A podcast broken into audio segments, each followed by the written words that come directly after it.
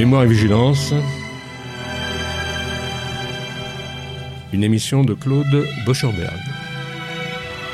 Chers amis, bonsoir, très heureux de vous retrouver. Avant de laisser la parole à mon ami Giora Markovitch, orphelin de la Shoah, je voudrais vous faire part de quelques informations concernant les activités de la mémoire et ce, euh, comme d'habitude. Tout d'abord, notre ami Paul Schaeffer, rescapé d'Auschwitz, né le 27 novembre 1924, nous a quittés en août dernier, quelques semaines après le décès de son épouse. Originaire de Vienne, en Autriche, Paul fut le témoin de la nuit de cristal en novembre 1938, qui précipita la fuite de la famille vers la Belgique, puis la France à Revel, près de Toulouse. C'est là que Paul, Schaeffer, sa sœur et sa mère furent raflés en août 42, puis conduits au camp de Noé et Drancy, d'où ils furent déportés le 4 septembre 1942 pour Auschwitz, avec pour Paul un arrêt à Causel qui augura une série de camps de la mort lente et le camp commando de Brobeck, où il rencontra Simone Veil, avec laquelle il noua une profonde amitié depuis cette époque. Alors Paul Schaeffer fut un mensch élégant, chaleureux, dont nous conserverons à jamais le souvenir, comme le souligne Serge Klarsfeld après la préface de Simone Veil et dans l'avant-propos euh, de l'ouvrage de Paul Le Soleil voilé Auschwitz 1942-1945, publié par les éditions Le Manuscrit au sein de la, la Fondation Mémoire de la Shoah, la haine n'a pas dévoré le cœur de Paul et lui a permis de construire une vie familiale et professionnelle heureuse et créative, tout en assumant pleinement ses responsabilités de déporter rescapés, en particulier sur le plan euh, pédagogique. Jusqu'au 3 janvier 2021 se tient au mémorial de la Shoah la voix des témoins, avec autour de cette remarquable exposition toute une palette de manifestations constituée de rencontres exceptionnelles avec les survivants, de projections, de visites, etc., sans oublier la rénovation du mur des noms des déportés juifs de France qui a été inaugurée, comme vous le savez, le 27 janvier dernier par le président de la République Emmanuel Macron.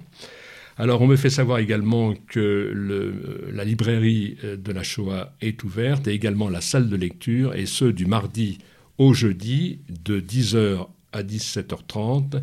Ainsi, vous pourrez prendre connaissance des cinq dernières publications de Serge Klarsfeld, qui sont autant d'ouvrages majeurs concernant la mise en œuvre de la solution finale en France.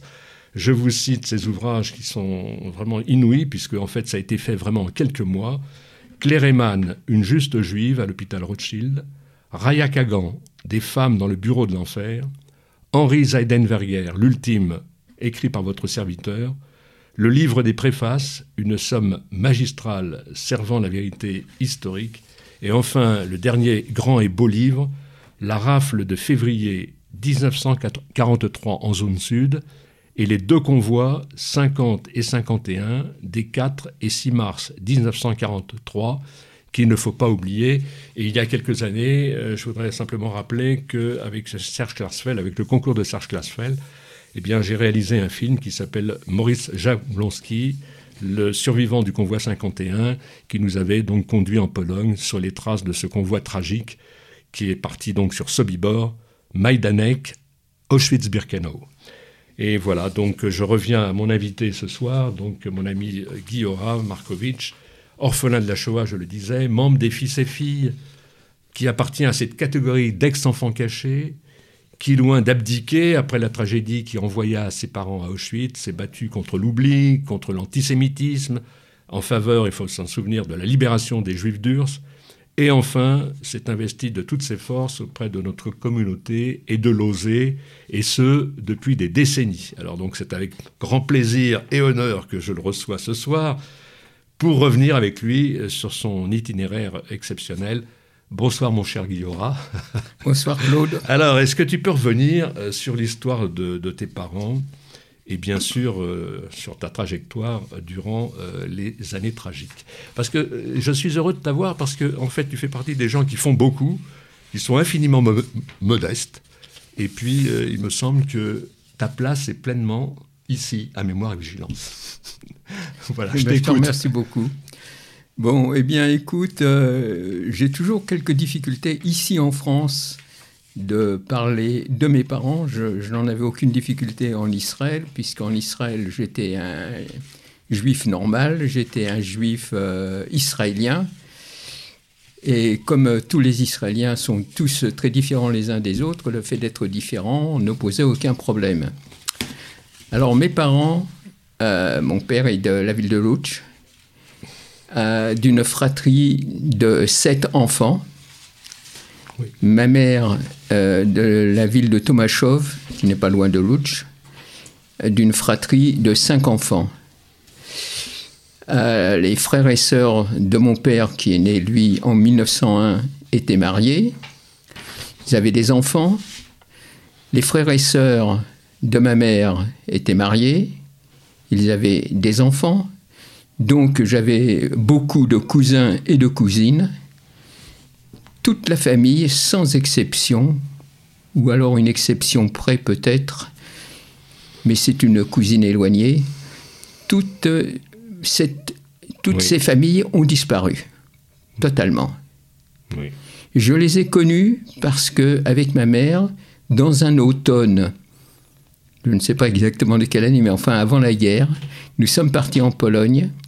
Je sais que ma mère m'a laissé un certain temps chez mon grand-père, son père à elle, à Tomaszów, euh, qui était euh, propriétaire de différents ateliers ou usines, comme, comme on peut dire, une scierie entre autres. Il avait des bois, il avait une savonnerie aussi, et puis une teinturerie industrielle. Quant à mes grands-parents de Lutsch, ils possédaient une, usine de tissage. D'après ce qu'il m'a été dit, c'était la plus grande usine de tissage de Lutsch.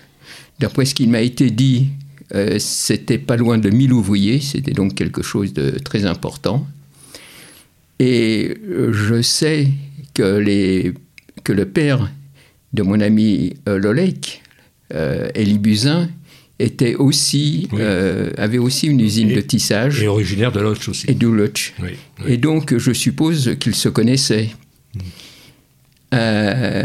En ce qui concerne Lolek, ça m'est difficile de, l'appeler Elie, on s'appelle toujours Lolek, de la même façon qu'il m'appelle Giora. Quand il, sera présent bientôt à la, cérémonie de, la victoire, où il allumera une bougie avec euh, l'un de ses, petits-fils.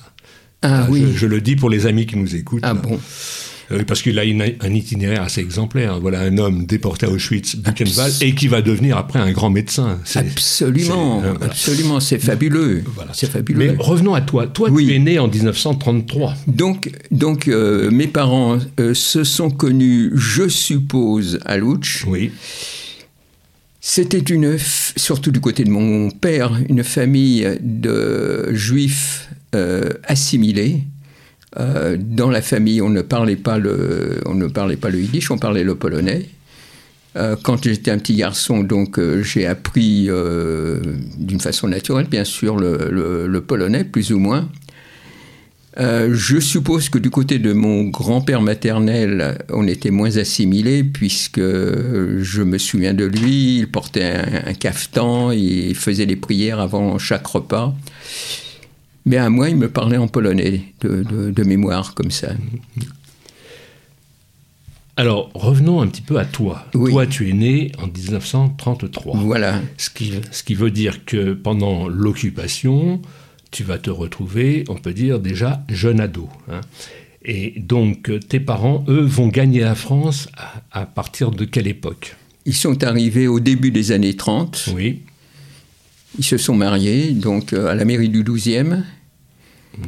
Euh, je dois dire, et ça c'est très intéressant, il y avait un magistrat parmi les fils et filles de déportés d'ailleurs qui m'a beaucoup aidé pour euh, m'y retrouver.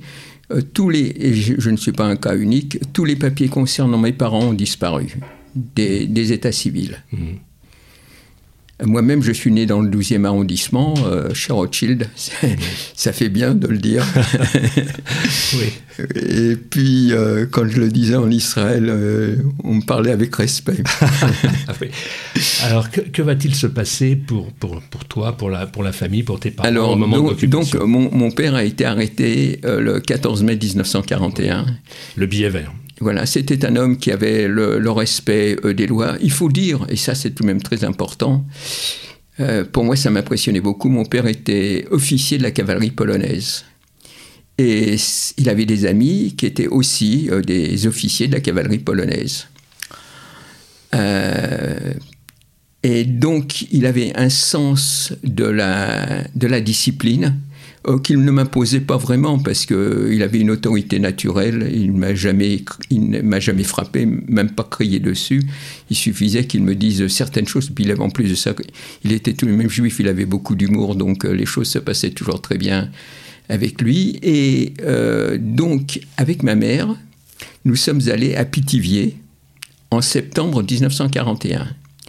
Ma mère voulait que mon père s'évade. C'était relativement facile à l'époque de s'évader de, ce camp.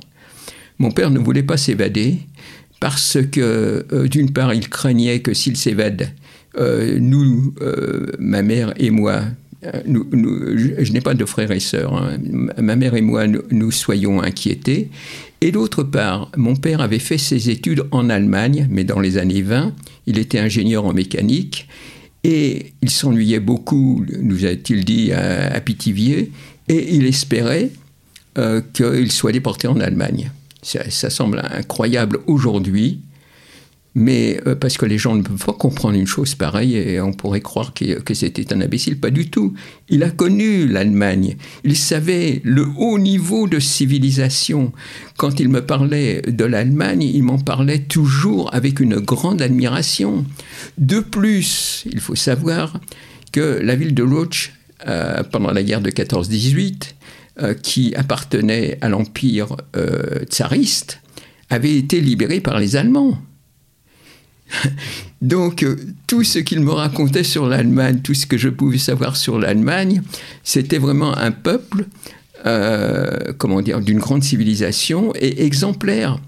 Et quand on les a vus venir ici en France, il faut tout de même le savoir, ils se sont conduits très correctement. Tout début, on disait correct avec un cas. Mais non, mais je, parle des troufions, ah ces gens que nous voyons.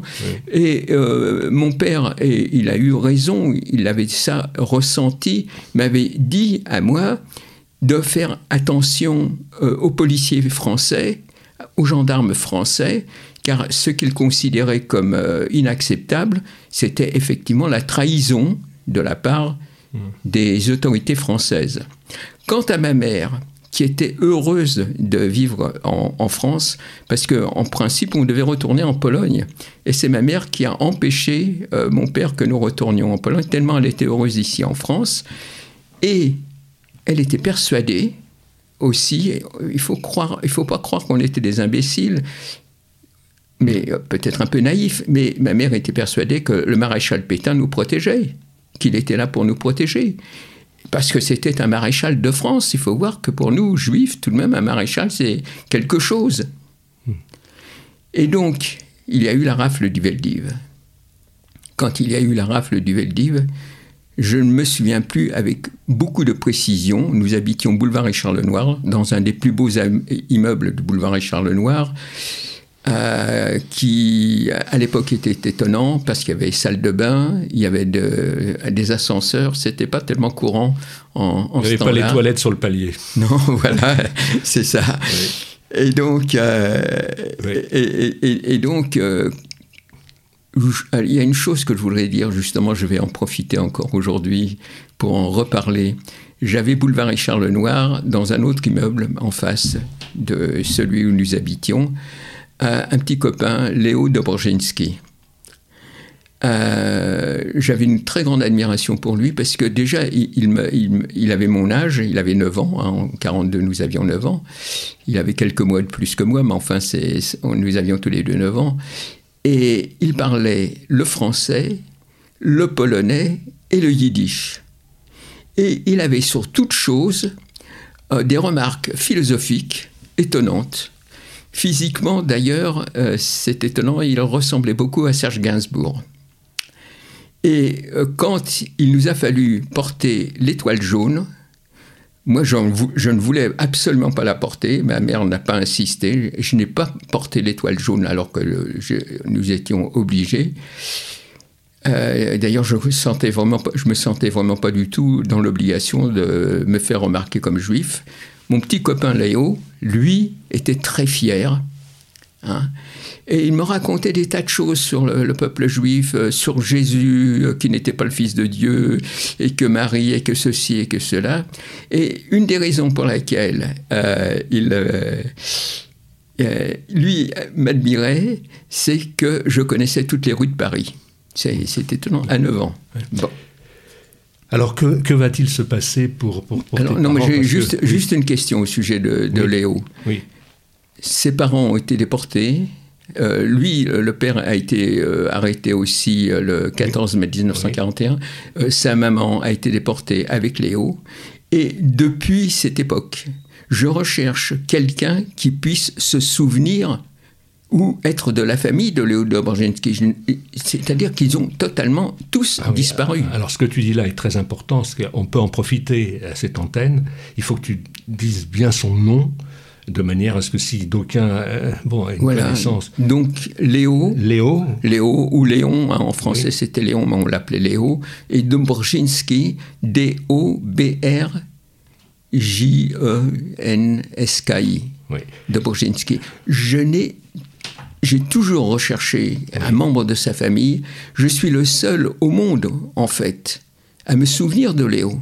Oui. Et quand je vais dans les écoles pour parler de, des enfants, de la rafle, de, des persécutions, euh, je ne peux pas parler de moi, je parle toujours de Léo.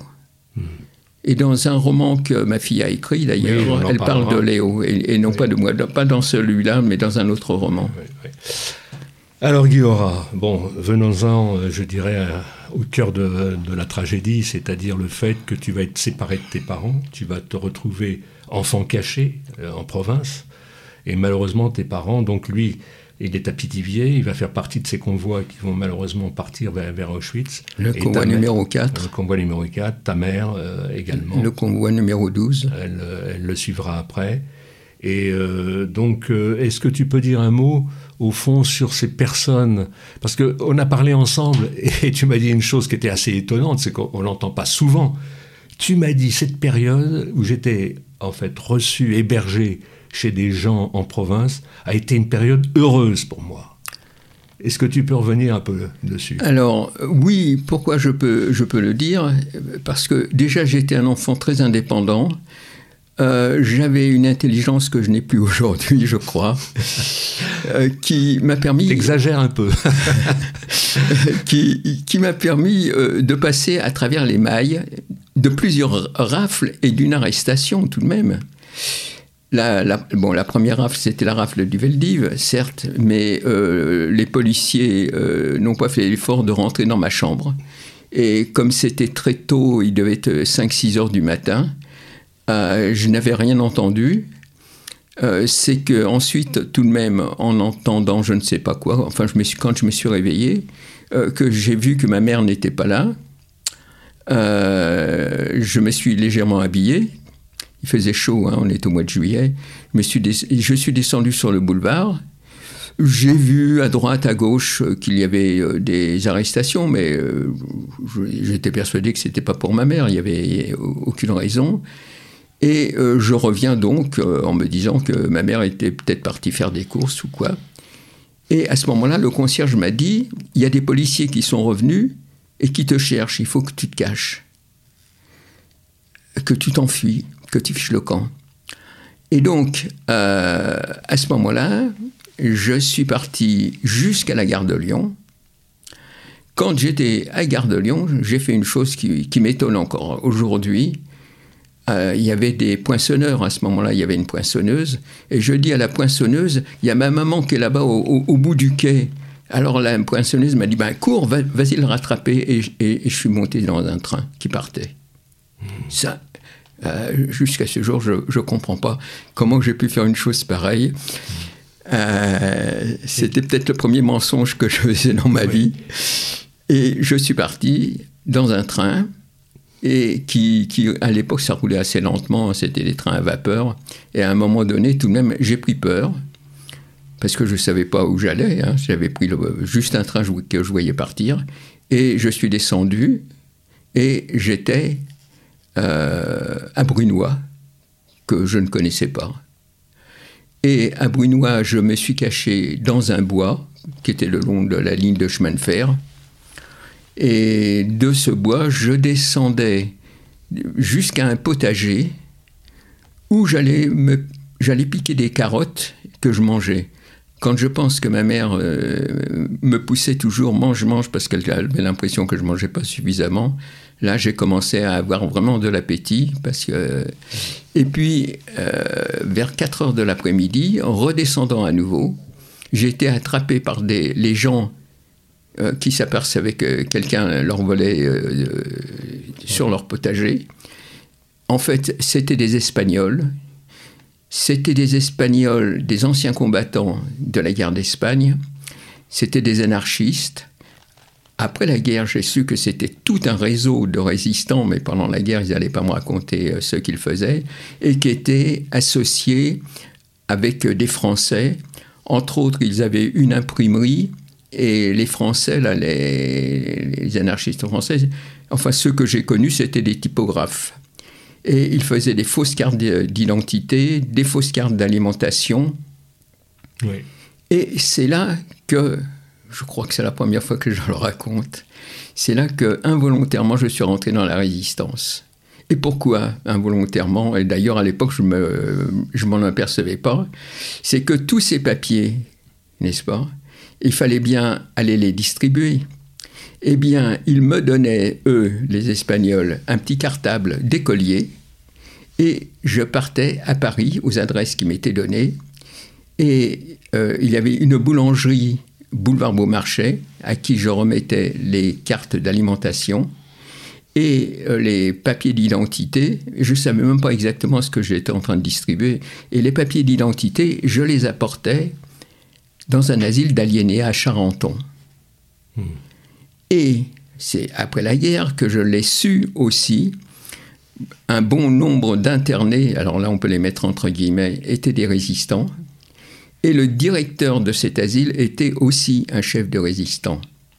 Et le plus extraordinaire dans toute cette histoire, il y avait un grand parc, c'est que euh, le rez-de-chaussée de cet asile, c'était une commandantour et avec un des résistants qui était là, qui m'a dit qu'il était alsacien, après coup je me dis il devait être juif, mais enfin peu importe, qui me disait qu'il était alsacien, avec cet alsacien, nous allions à la commandantour, euh, on nous servait du thé, des gâteaux, cet alsacien jouait aux dames ou aux échecs, je me souviens plus, avec les Allemands. Les Allemands, ils étaient vraiment très gentils avec moi. Ils me donnaient aussi, bien sûr, des petits gâteaux et toutes sortes de choses. Et après la guerre, j'ai retrouvé cet Alsacien qui euh, voulait que me convaincre, euh, enfin, il voulait me, faire de moi un, catholique, je ne sais pas. Enfin, il m'avait dit qu'on avait été sauvé par Jésus, enfin des conneries comme ça. Mais la seule chose qu'il m'a dite, je lui ai demandé, mais en fin de compte, quel était l'intérêt pour nous d'aller dans la commandantour Est-ce que c'était vraiment ses copains? Non il, faisait du renseignement et il pouvait savoir quels étaient les régiments qui partaient pour le front russe et le moral de ces soldats. Oui, mais ça, tu n'as pu le savoir qu'à posteriori. C'est euh, exact. Avec le recul. Alors évidemment, quand on t'entend, c'est un, un roman qui parle, quoi. Je veux dire, ah c'est incroyable. Il y a tellement de choses à dire. Euh, revenons un petit peu alors après, après la guerre, parce que en fait, je, voudrais quand même rappeler que dans les années 70, euh, euh, on était en pleine période de l'ostracisme à l'encontre des juifs d'Urs, et que toi, tu faisais partie à ce moment-là du comité des 15, et que moi, avec mes amis, Michel Polinowski, Georges et Sarah Wojakowski, on avait fondé l'association Les Amis d'Ida Dounel pour euh, se battre pour libérer les Juifs d'Urs. C'est là où on s'est connus, du reste. tu gardes encore des beaux souvenirs de ça, de cette lutte? Ah ben bien sûr, bien sûr, c'est pour moi une, époque héroïque. Oui. puisque je voyageais en Union soviétique, que j'étais en relation, euh, bien sûr, avec les dissidents, parce que le comité des 15 se préoccupait avant tout des dissidents. Votre association... On s'occupait des juifs. Vous vous occupiez des juifs et en plus, vous leur faisiez de la propagande, ce qui, ce qui était tout à fait normal, euh, pour qu'ils pour qu'ils montent en Israël. Bon. Moi, je m'occupais de la dissidence en général, mais ça revenait pratiquement au même, parce que 90% au moins c'était des juifs, les dissidents. Il faut citer aussi Aviva Kuczynski. Hein, qui s'est beaucoup occupé des juifs durs aussi. Oui, oui, absolument. Et, Genre hommage à sa mémoire. Oui, oui, c'était vraiment une femme euh, extraordinaire euh, qui euh, m'a Anne-Marie Revkolevski aussi, hein, qui s'est battue beaucoup. Oui, oui, oui, non, mais elle, elle m'a porté beaucoup de tort je vais te, euh, on, en, on, on, en, parlera. on n'est pas là pour polémiquer. Non, non, mais tu, comprends, il y avait, il y avait euh, entre tous, tous ces groupes euh, différentes positions. Bon, moi-même, j'étais en relation comme dans tous les groupes avec l'agent juive, avec l'agent juive à Jérusalem. Donc, chacun faisant son travail comme il le faisait, à l'agent juive à Jérusalem, ils étaient vraiment très satisfaits de tout ce que nous faisions, et les uns et les autres. Voilà. Alors ça, c'est une partie de, ton histoire aussi, et elle compte. Et puis, euh, évidemment, il faut parler de l'engagement avec les Klarsfeld, hein, euh, fils et filles déportés juifs de France, ça a beaucoup compté pour toi. Et puis, plus récemment, alors peut-être qu'on peut le développer, c'est le fait que tu t'es toujours investi, je le disais en entrée de cette émission, à l'entrée de cette émission, c'est que tu t'es toujours investi auprès de la communauté, en particulier de l'Osé, où tu as beaucoup d'amis, hein, beaucoup de, compagnons, et où tu continues toujours, je crois, dans le cadre de Mémoire et Histoire, euh, euh, Absolument. Alors, il y a eu une période où, en fait, il faut quand même reconnaître que tu as un côté sportif, puisque, en fait, tu as longtemps fait de la randonnée, tu entraînais des. c'était les, randonneurs juifs de l'île de France. Les randonneurs juifs de l'île de France, c'était quand même. Euh, bon, euh, qui existent toujours, de toute qui façon. Qui toujours, et du reste, il, te reste encore, des, je dirais, beaucoup de, de, belles choses, parce que, en fait, quand je te vois monter les escaliers aujourd'hui, né en 1933, et que tu montes tes escaliers comme une fleur, pratiquement avec à peine un essoufflement, je me dis que en fait tu dois beaucoup à ce passé de, randonneur. Et puis, et puis euh, en même temps, tu continues, euh, je dirais, à enseigner l'ivrite. Oui. Euh, donc, toujours auprès de l'osé. Alors, comment tu expliques, et c'est ça ce qui m'intéresse, c'est le fait que, au fond, tu n'es jamais abdiqué, que tu sois resté toujours dans une mouvance juive, en relation avec la fidélité au souvenir, et en même temps porté, je dirais, sur les activités du présent pour faire en sorte d'apporter de la solidarité autour de toi. Parce que ce qui te caractérise, c'est que tu as le sens de l'amitié, me semble-t-il, hein, et surtout un sens de la solidarité. Et j'ajouterais que cette transmission, elle est bien passée auprès de tes enfants et en particulier de ta fille, puisqu'on la voit écrivain et que pas plus tard qu'au mois d'août, je recevais un merveilleux petit ouvrage dont on parlera avec elle, mais je voudrais d'abord le citer, Le gâteau de Varsovie. C'est publié aux éditions Folie d'encre et où en fait euh, allez, on peut dire qu'elle fait un portrait de la famille, en particulier de toi, qui est très croustillant. revenons un peu sur tes activités, si tu veux bien. Bon, la, raison pour laquelle, euh, effectivement, je suis entré en activité dès, 1951, pratiquement, ou même peut-être avant, c'est que euh, les gens qui m'ont sauvé, euh, les Espagnols, ont disparu. Je n'ai jamais pu les remercier. Je n'ai jamais pensé même nécessaire de les mettre comme les, justes de, de, la nation parce que je ne peux rien prouver. Et en reconnaissance pour eux, qui ont agi euh, sans intérêt aucun, de toute façon. Hein. C'était pas parce que, pour ce que je faisais pour eux, de toute façon, ils auraient trouvé d'autres moyens, ils n'avaient pas besoin de moi. Non, ils ont été euh, vraiment formidables. J'ai jamais pu les remercier, et y compris les Français d'ailleurs, que j'ai perdu de vue par la suite qui m'ont aussi beaucoup aidé euh, pour mon instruction, parce qu'il y a une chose qu'il faut aussi dire, c'est même important, c'est que ces Espagnols ne voulaient pas que j'aille à l'école, car il y avait des instituteurs qui, par patriotisme, dénonçaient les enfants juifs. Hein. Personne n'en a vraiment parlé parce qu'on n'a fait aucune étude là-dessus. Il y a eu aussi beaucoup d'instituteurs qui, en ont sauvé, bien, bien sûr. Et globalement, je suppose que la majorité était totalement neutre et s'en foutait complètement. Et donc, je me sentais euh, d'une part redevable et d'autre part aussi euh, totalement révolté. Car si je suis parti en 1951 en Israël, j'avais donc 18 ans à ce moment-là, avant, j'ai travaillé dans les ateliers. D'ailleurs, la, fameuse pièce, euh, l'atelier me rappelle tout à fait l'ambiance que j'ai connue. Donc, si je suis parti en Israël, c'est que on a du mal à s'en rendre compte, mais en France, en 1951, on ne savait rien du tout. Je me souviens comme euh, bon le sport m'a toujours euh, un peu intéressé bien sûr, comme beaucoup de jeunes de toute façon. J'allais au Veldiv je ne savais pas qu'il euh, y avait eu les événements que nous connaissons sur le Veldiv. Il n'y avait pas de plaque, il n'y avait rien du tout. Et euh, la seule chose que j'avais, le seul livre que j'avais, c'était sur un procès en Pologne euh, du chef du camp de Auschwitz. Mais en France, tous les Français, d'après ce qu'on pouvait raconter, étaient des résistants. Et je croyais être le seul à savoir ce qui s'était passé en France. Mm. Oui, alors c'est important ce que tu dis parce que en fait, il faut déjà attendre, tiens-toi bien, tu le sais, 1983 pour que dans les livres d'histoire de l'éducation nationale, on inscrive le fait que c'est bien la France de Vichy qui avait perpétré le crime. Parce que jusqu'alors, en fait, on parlait évidemment de la botte nazie, on parlait, euh, je dirais, uniquement de ce qui s'était passé au niveau des nazis en France. Il faut donc attendre 83. 83, évidemment, c'est le travail de Serge Klarsfeld à ce moment-là.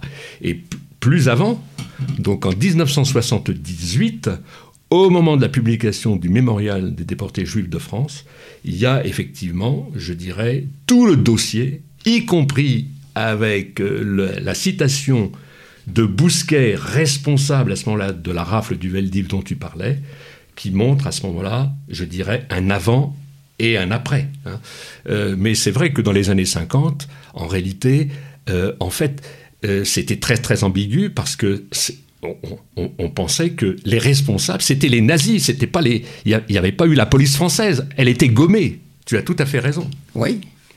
Et c'est à, tel point que bon, j'étais complètement révolté parce que moi, j'avais vu de mes propres yeux toute l'histoire, tout ce qui s'était ben passé je le savais. Et quand je suis arrivé en Israël, euh, ce qui était aussi absolument étonnant, c'est qu'en Israël, on ne savait pas ce qui s'était passé en France. Euh, il y en avait certains, des fois, bon, euh, tu sais, c'est dans la nature des gens, des fois je me plaignais de telle ou telle chose. Entre autres, quand je suis arrivé en 1951 en, Israël, il y avait une pénurie alimentaire terrible. Mmh. Hein et alors qu'en France, on mangeait déjà un peu mieux en 51. Et euh, il y en avait parmi nous, euh, des Hongrois ou des Polonais, euh, des Roumains, qui me disaient non mais écoute, arrête de te plaindre, toi tu viens de France, tu étais heureux. Hein. Alors ils ne savaient pas, ils ne savaient pas ce qui s'était passé. Il a fallu en Israël, ça c'était quelque chose de formidable, le procès de Eichmann, oui, 61, pour que l'on sache, oui, pour que moi-même je sache parce que je ne savais pas ce qui s'était passé en France. Moi je, vivais en Israël, donc euh, oui, mais l'information. Il y a quelque chose de très intéressant dans ce que tu dis, c'est-à-dire que toi, tu étais témoin, je dirais, localement de ce qui s'était passé pour toi, mais je dirais la, récapitulation de l'histoire globale, tu la connaissais pas, c'est ce que tu veux dire. Non. Il faut que tu attendes le procès Eichmann, comme beaucoup du reste. Parce que Eichmann, à ce moment-là, on voit que c'est lui qui va installer la logistique, en particulier, notamment à Wannsee, à la, conférence la fameuse conférence de Wannsee, où ils vont installer la, logistique pour l'éradication, on peut dire, des 11 millions de juifs européens. Et où Eichmann est évidemment partie prenante, puisque c'est lui qui va être responsable des transports. Hein.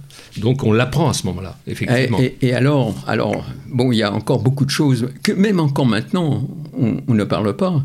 C'est qu'au-dessus de Eichmann, il y avait euh, un général SS Karl Auberg. Mais oui. Mais oui. Mais évidemment, Karl Auberg. Ben oui, mais on n'en parle Mais pas. euh, comment on n'en parle pas? Dans le livre de, de, de- de Serge, par exemple, Non, chez je- Auschwitz, je- je- oui, et- non. et- Aubert fait des accords avec Bousquet. Mais bien sûr. Le 2 juillet. Mais c'était le commandant de Voilà. c'était le commandant Exactement. de Bousquet, c'était Oui. le commandant de tout. Oui, Il était un ancien général des Hasensgruppen. exact. hein, Oui. et euh, au procès de, un des procès de Nuremberg, il a été condamné à mort, non pas sur ce qu'il avait fait en France, mais parce qu'il avait euh, fait euh, assassiner des parachutistes canadiens. De là, il a été en- envoyé en France, n'est-ce pas? Et euh, j'en ai parlé ensuite avec Serge sur, sur- sur Oui. cette affaire. En oui. 1962, euh, euh, Karl Auberg, qui était toujours en prison, a été gracié et libéré par De Gaulle. Mmh. Bon. Et comme il est mort euh, à la fin des années 60, euh, Karl Auberg, euh, notre association, Serge Klarsfeld, euh, n'est pas intervenu sur ce, sur ce point. Il y avait un, autre, un autre problème, et, il y en a des, encore beaucoup, c'est qu'à Vichy, celui qui était responsable de la spoliation des biens juifs, est-ce que tu sais qui c'était? Le, le nom, je, je dois, je- il, Bon, il bah, m'échappe là. bah, bah oui, ça échappe à beaucoup de gens. C'était Maurice Couve de Murville. Oui, Oui. oui, oui, oui. Décoré, décoré de la Francisque. Oui, oui, oui. Et, et celui qui gérait tout ça, il s'appelait Antoine Pinet. Bon, en- décoré aussi de la, de la Francisque. Oui. Et en fait, comme j'ai fait des recherches sur mes parents, et j'ai retrouvé beaucoup de choses d'ailleurs très intéressantes aux archives nationales, j'en suis arrivé ensuite à faire des recherches sur euh, ceux qui avaient été décorés de la Francisque. Il n'y en a pas eu tellement qui ont été décorés. Dont De- Mitterrand, de- il faut- 2000 de- 2200. qui ont été Mitterrand fait partie. Oui, mais, euh, Mitterrand. Alors, ce que tu dis est quand même très très intéressant et très important. C'est que, en fait, tous ces gens-là, en quelque sorte, pendant un certain temps, pendant leur mandat politique, ils ont été cachérisés d'une certaine manière. C'est-à-dire que, en fait, les dossiers ne sont pas sortis. Et euh, je prends par exemple euh, aussi l'exemple d'un Papon, par exemple, hein, que tu connais bien. Oui. Papon, secrétaire général de la police de Vichy 42-43, qui va être responsable de la mort de quand même 1690 personnes, hein, eh bien, en fait, il est cachérisé d'une certaine manière, puisqu'il est préfet de police euh, sous, sous De Gaulle, ministre du budget euh, sous Giscard, et en fait, on s'aperçoit à ce moment-là qu'il y a une implication avec l'État, puisque, en réalité, celui qui va présider, par exemple, les amis de Marcel Papon, c'était le général de Boissieu, qui était le gendre du général de Gaulle. Donc il y a une implication à ce moment-là de l'État avec ces personnages-là qui continuent dans la vie politique et que effectivement il faut pouvoir à ce moment-là euh, extraire ces dossiers pour voir que la justice va se mettre en route, ce qui a été le cas paradigmatique de Papon, puisque, en fait, grâce à Michel Slitinski au départ à Bordeaux et à Serge Klarsfeld Oui, dès mai 1981, on se met en quête de la procédure, qui va durer, qui va durer euh, des années, qui va durer des années. Donc euh, voilà, c'est ça, c'est ça qui est intéressant, je dirais, quand on évoque, euh, je dirais, cette trajectoire historique, c'est l'implication du politique, de l'État et de la mémoire. Et le fait que euh, en France, tout particulièrement en France, euh, l'histoire est falsifiée encore aujourd'hui, parce que ceux qui ont été témoins de ce qui s'est passé pendant la guerre savent très bien que le gouvernement français était à Vichy, il n'était pas à Londres. Et on veut nous faire croire qu'à l'époque c'était euh, à Londres, que c'est le général de Gaulle qui aurait libéré la France. Euh, en tant que guide de randonnée, j'ai amené à plusieurs reprises les randonneurs sur les plages de Normandie. Nous sommes allés sur les cimetières. Sur les cimetières, on peut voir que ce sont des soldats américains, canadiens, anglais qui ont été, euh, Oui, qui ont et- attends, n'oublie pas le commando qui est fait. Hein. Faut pas l'oublier. Oui, Les 177 hommes. Et à cette antenne, à cette antenne, je, je recevais euh, Henri Dorfman, l'un d'eux. Oui. Et c'est un, c'est un souvenir extraordinaire parce que euh, lorsqu'on fait le premier voyage en Israël avec lui, avec Milo Adonner, que tu connaissais, eh bien, il avait promis d'arriver et de descendre la passerelle avec son billet vert. Et que fait-il en descendant la passerelle? Il embrasse la terre d'Israël. Et cet homme-là, sur les 177 hommes du commando Kieffer, qui va débarquer en juin 44 sur les plages de Normandie, ils sont quand même six juifs. Oui. Ah, c'est magnifique. Absolument. Mais ce qu'il faut voir, je, dis toujours que ce sont les forces anglo-américaines, parce qu'il euh, y a eu tout de même 300 000 euh, hommes qui ont débarqué en Normandie.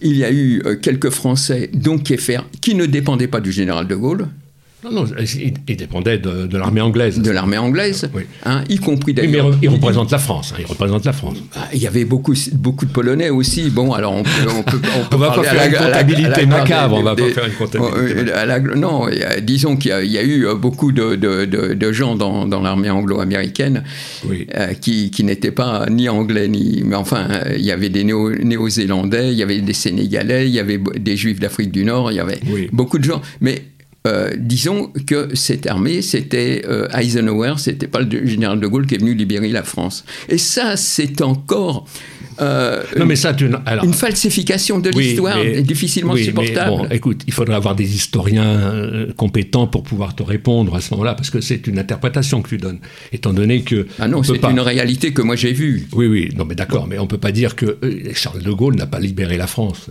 Quand il arrive, je dirais, c'est euh, le, le, fait de la résistance. C'est le fait de la résistance dans ce pays. Il faut quand même euh, dire les choses. Bon, eh bien, la résistance, je l'ai connue puisque justement euh, le réseau dans lequel je vivais ne dépendait pas du général de Gaulle. Non, mais attends. Et, même ça va beaucoup plus loin. C'est que les réseaux anarchistes ont été combattus après la guerre. C'est pour ça qu'ils ont disparu. Hmm. ils étaient combattus d'une part par, par la, police donc de, de Gaulle et euh, combattu aussi par les communistes.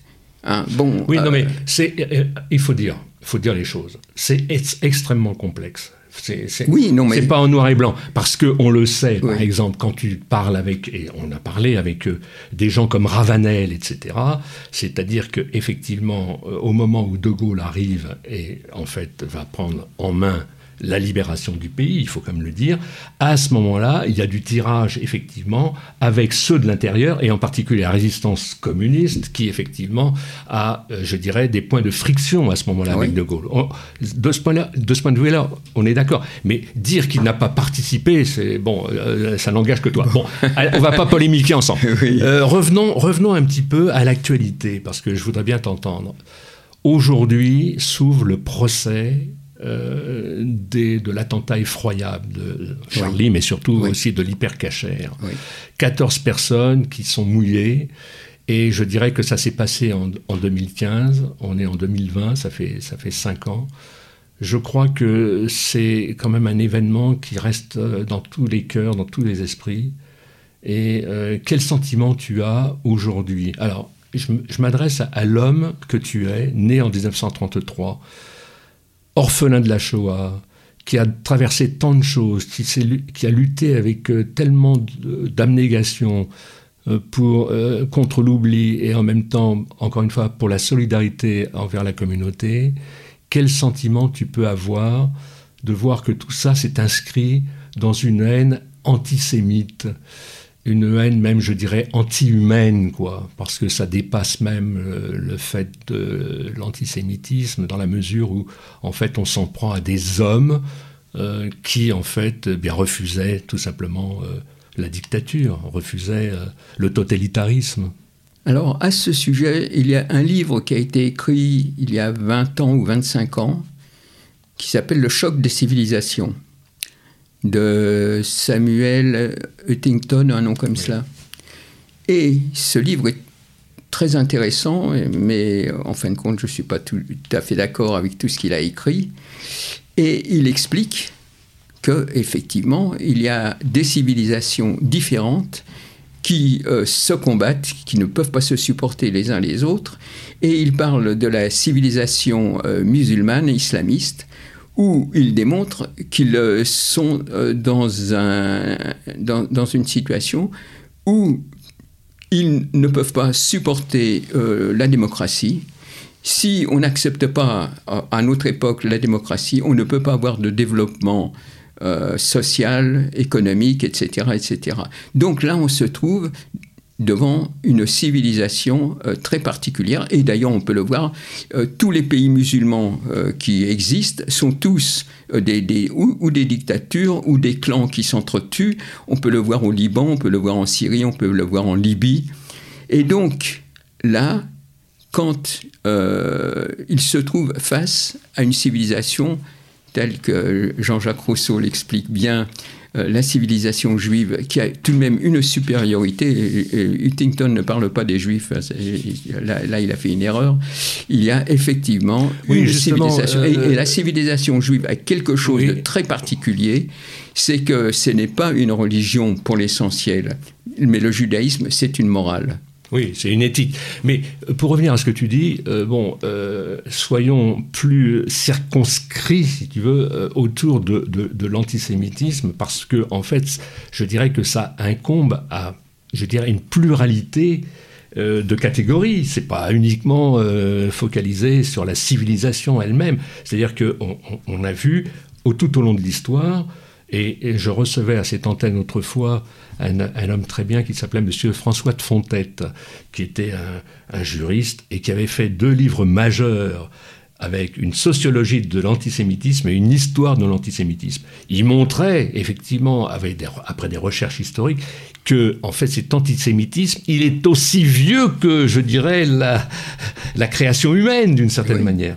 Donc, ça dépasse un petit peu le côté, euh, euh, comme tu l'as décrit, de la, de la civilisation musulmane euh, elle-même.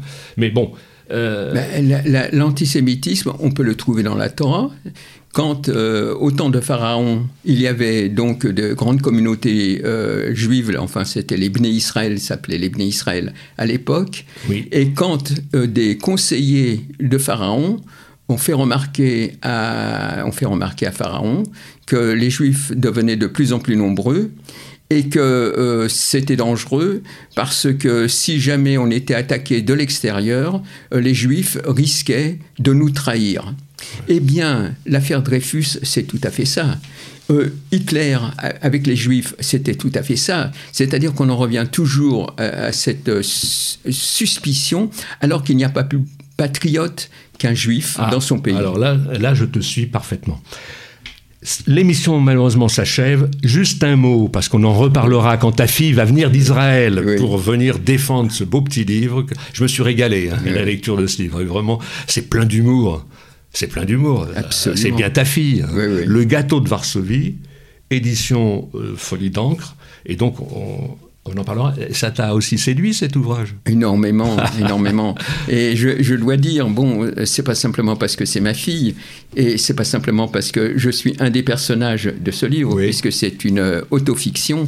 Mais ce qui est très intéressant, c'est que la vision d'un enfant sur ses parents, euh, avec un esprit critique, et que, j'apprécie beaucoup d'ailleurs. Euh, je n'aurais pas aimé avoir un enfant totalement obéissant. Elle, était toujours un peu révoltée et moi j'en étais très heureux. Je m'étais déjà dit. Quand révoltée, elle, a de quoi tenir. Hein, elle, tient de son père un peu. Bah oui, bien sûr. Un caractère un peu fort. oui. Voilà. Et, donc, euh, même quand il pouvait y avoir des accrochages dans la famille, moi j'en étais toujours heureux. Je ne le lui disais pas.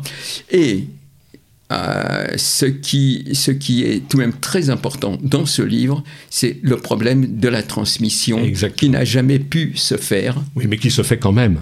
qui, se, fait aujourd'hui. Oui, qui se fait longtemps après, mais il se fait quand même. Mon cher Guillaume, merci. Je, je, reconnais en toi effectivement un, quelqu'un avec pugnace. Hein.